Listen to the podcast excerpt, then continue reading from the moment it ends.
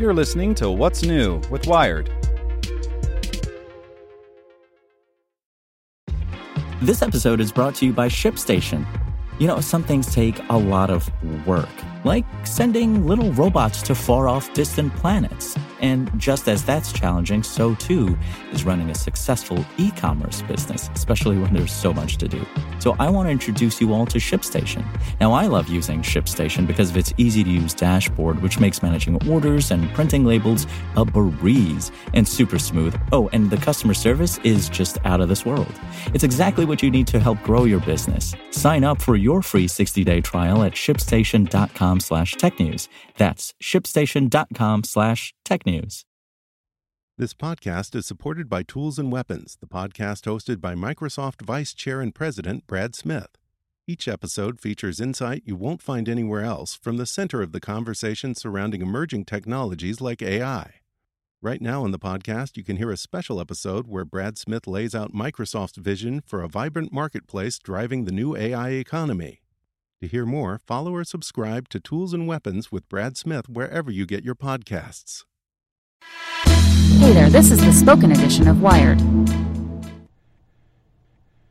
With each new Star Wars movie, fans wait to see how their favorite characters, new and old, will be styled. And with some of the most iconic and influential hairstyles in pop culture history, the franchise has a high bar to clear when it comes to its characters' tresses. Because, as Yoda says, hairdo, or do not hairdo, there is no try. But how do the buns, braids, blowouts, helmet hair, and headdresses in a galaxy far, far away rank when pitted against each other? We have your definitive, character by character guide to the best and worst looks from Naboo to Starkiller Base.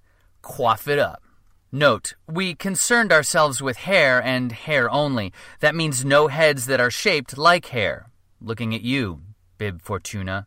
Best hair. Number one, Leia. Leia is a basic choice to top our list. But no hair in the history of film is as iconic as the style that spawned millions of parodies, Halloween costumes, ill advised earmuffs, and people who think it's hilarious to hold up cinnamon buns next to their faces. George Lucas has said that the revolutionaries of Pancho Villa were the inspiration for the buns, but others have pointed out that the look more closely resembles the Falera hairdo from Spain or the Hopi squash blossom buns. Regardless, Leia doesn't get nearly enough credit for her other styles. Her Hoth crown braid, Bespin look with the braided looks, and her coiled twisted braid situation from the final scene of the original trilogy, dubbed the Hot Plate Special by the crew. Props for being the only woman in history to make hair jewelry look cool when hanging out with a giant slug gangster, and kudos to her chic but no fuss updo in The Force Awakens. Because when you're busy running the rebel uprising and chasing after your good for nothing rogue ass son,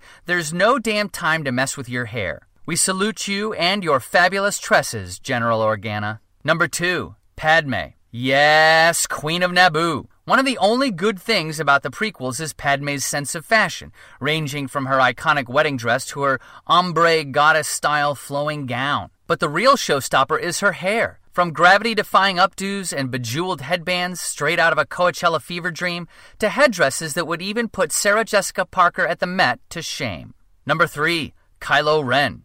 Ah, the mane that inspired a whirlwind of tweets in such think pieces as Why is Kylo Ren's hair so shiny and voluminous? An investigation. With his follicularly blessed lineage, it only makes sense that he never suffers from helmet hair, even after a long day of stomping around with stormtroopers, attacking villages, and interrogating rebels. The hair game is strong with his family. His hair is, of course, a throwback to the longer hairdo sported by his role model and grandfather, Anakin, while Anakin was being lured to the dark side. We'll get into that soon. Like Samson, do the men in their family derive dark energy from their locks? And if that's the case, why is Anakin as Vader bald? Maybe that's the real answer to why Ren's hair is so big. It's full of secrets. Hair secrets. Number 4. Rey. Nicknamed Three Knobs on set, this updo looks cute from the front with early aughts inspired side pieces and wispies. From the side or back, though, things get questionable. Why three buns? What's so wrong with one? Rey doesn't seem super concerned with fashion, so we're left to believe that it's a utility thing. Still, we're game for this look because, well, they're in space. Things are allowed to get a little weird. Also, a million points for her goddamn eyebrows. Don't tell us that she hasn't gotten her hands in some wax while scavenging on Jakku because we will call you a liar. Number 5. Dorme. Only in Star Wars could a style this outrageous fit into the background. Padme's handmaiden rocks a kawaii as hell hair bow that puts even girl Shoshana to shame. Hair bows, as in bows styled with actual human hair, not cute cloth bows with a clip, are a very real and wonderfully strange thing. But we're pretty sure it's impossible to make one IRL with this much volume using only natural hair. Please, though, someone make a tutorial to prove us wrong. Number 6. Poe Dameron. Poe has some luscious, swept back locks that pair well with his clean shaven face. Like Kylo Ren, he somehow manages to avoid helmet head. This is very excellent hair. It's amazing he doesn't have a line of people from across the galaxy lined up to run their fingers through it. Number 7. Lando Calrissian. Lando might be the first major black character in the Star Wars universe, but we have to assess some minor demerits for rocking a perm. But we'll cut him some slack because if hair includes facial hair, he takes the cake with his groovy ass 70s mustache. This look transcended Billy Dee Williams' role in Star Wars. Not only was it an essential component of his signature confidence and swagger, but we maintain that it's the reason that Williams became the spokesperson for Colt 45 beer. Were you hiring him or the stash, Colt? Be honest. Number 8. Jyn Erso. We call this look the bridesmaid. It's nothing as revolutionary as Jen herself in Rogue One, but it's certainly very pretty and easy for fans to replicate with side bangs, face framing pieces, and a little bun at the nape of her neck. Number 9. Mon Mothma. Caroline Blakiston once said she opted to use her own mid length red pixie cut for her role as Mon Mothma, and we're glad she did. This look, while later co opted by Justin Bieber, became an essential 80s style. Number 10. Bodhi Rook. This undercut slash ponytail combination is very Burning Man. It's a little dirty, but also kind of sexy in a yoga teacher way. Conclusion? He can rook our Bodhies anytime. Number 11. Finn. Finn's fashion is best defined by the on trend resistance fighter jacket gifted to him by Poe. His hair, though, a classic cut we call the You're Always Grumpy Uncle, has never been on trend. Never ever. But Boyega fans can take heart. His hair, as seen in the Pacific Rim 2 set photos, is extra fire emoji.